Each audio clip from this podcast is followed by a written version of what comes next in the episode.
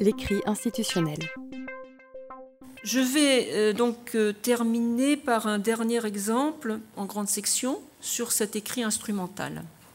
Tout à l'heure, Madame Gillet faisait référence à un article que j'ai écrit euh, à ce propos. Je ne sais plus quel est le titre exactement, mais c'est quelque chose comme consigner des mesures par écrit un outil pour faire grandir ou quelque chose comme ça. Enfin bon, euh, en tout cas, j'avais écrit ça dans un ouvrage qui s'appelle Développer des pratiques d'écrit et d'oral en sciences, qui est édité par euh, l'INRP, euh, maintenant l'IFE.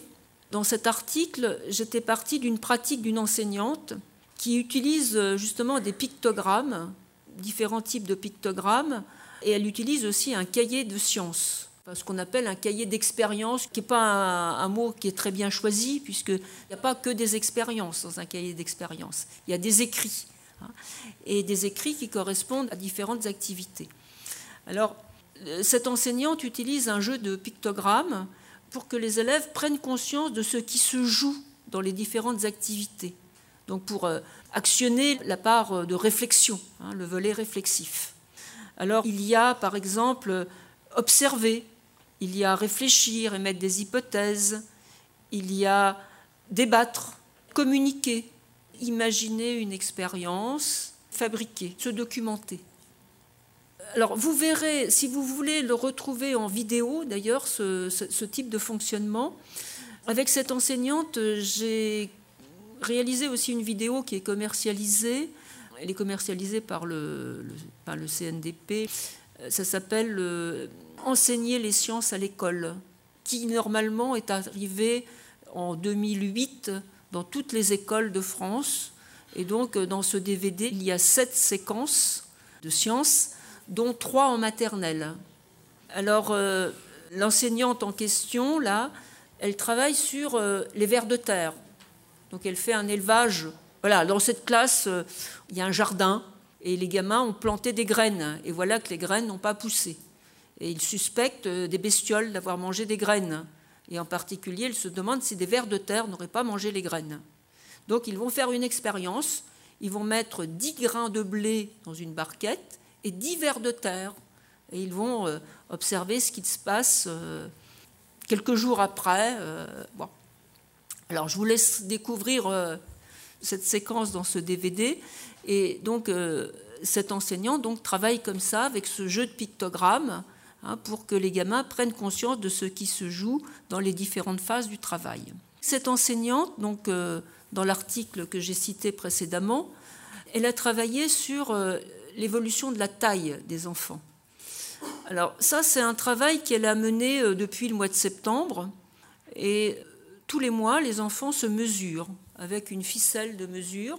Donc ils ont une enveloppe personnelle à leur nom ils vont se mesurer avec leur ficelle et puis ils font une marque sur la ficelle correspondant à la taille euh, en septembre, en octobre, etc., euh, etc. Alors évidemment, vous pensez bien qu'il y a des erreurs parce que pas, les mesures sont pas très faciles à réaliser. En tout cas, les mesures sont consignées en quelque sorte dans chacune des enveloppes des enfants avec euh, les repères de, taille, mais elles sont aussi consignées dans un grand tableau. Et ce grand tableau, il est très simple. J'ai grandi, je n'ai pas grandi. Donc, à partir du mois d'octobre, chaque enfant va coller son étiquette dans la case suivant qu'il a grandi ou pas grandi. Oui, c'est très simple. Alors, vous voyez, Vitaly, par exemple, alors elle a grandi en octobre, elle n'a pas grandi en novembre et décembre, et elle a à nouveau grandi en janvier. Et donc, à partir de janvier, la classe va exploiter ce tableau. Oui, c'est un écrit facile à réaliser. Ils vont exploiter ce tableau, et voilà toutes les questions que génère ce tableau. Alors, vite. Ah, ça commence bien, oui. Pourquoi il y a des enfants qui rapetissent dans notre classe? Parce qu'en en fait, voilà, euh, il y avait deux. Alors, c'est ça qui était intéressant. Il y a deux colonnes. J'ai grandi, j'ai grandi, j'ai pas grandi, mais il y a des gamins qui n'arrivent pas à se caser parce qu'ils ont rapetissé. Alors, Noah qui dit euh, est-ce que c'est une maladie? Hein? Euh, Pourquoi il y a des enfants qui sont grands dans notre classe? Il y a des enfants qui s'arrêtent peut-être de grandir. Je suis grande et j'ai pas grandi. Euh, pourquoi quand on mange des fois on dirait qu'on ne grandit pas? Qu'est-ce qu'il faut manger pour grandir? Pourquoi on n'a pas d'enfants dans notre classe qui ont grandi au mois de novembre? Vous avez vu, il y a un grand blanc, novembre-décembre d'ailleurs. Hein. Pourquoi il n'y a qu'un enfant qui a grandi en décembre? Pourquoi il y a plus de grands qui grandissent? Alors, vous voyez comment un simple tableau comme ça hein, peut générer toutes sortes de questions. Alors évidemment, le, rapetisser, c'est bien sûr lié aux erreurs de, manipulation. Euh, mais ce qui est très intéressant, c'est les cases blanches hein, de novembre et décembre. Alors il y, a, un médecin qui va venir dans la, dans, dans la classe et qui va euh, parler effectivement de l'importance euh, de la lumière, hein, du soleil, etc., pour la croissance. Et novembre-décembre, ça correspond effectivement à des, jours où la lumière euh, décline, euh, est très faible. Hein, et, bon.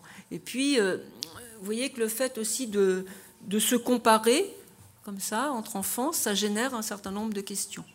Donc, finalement, voyez comment un tableau peut générer des questions et alors évidemment là, là en l'occurrence euh, ces questions elles peuvent pas être envisagées euh, des questions qui peuvent être posées à des spécialistes par exemple hein, mais euh, ça aiguise la curiosité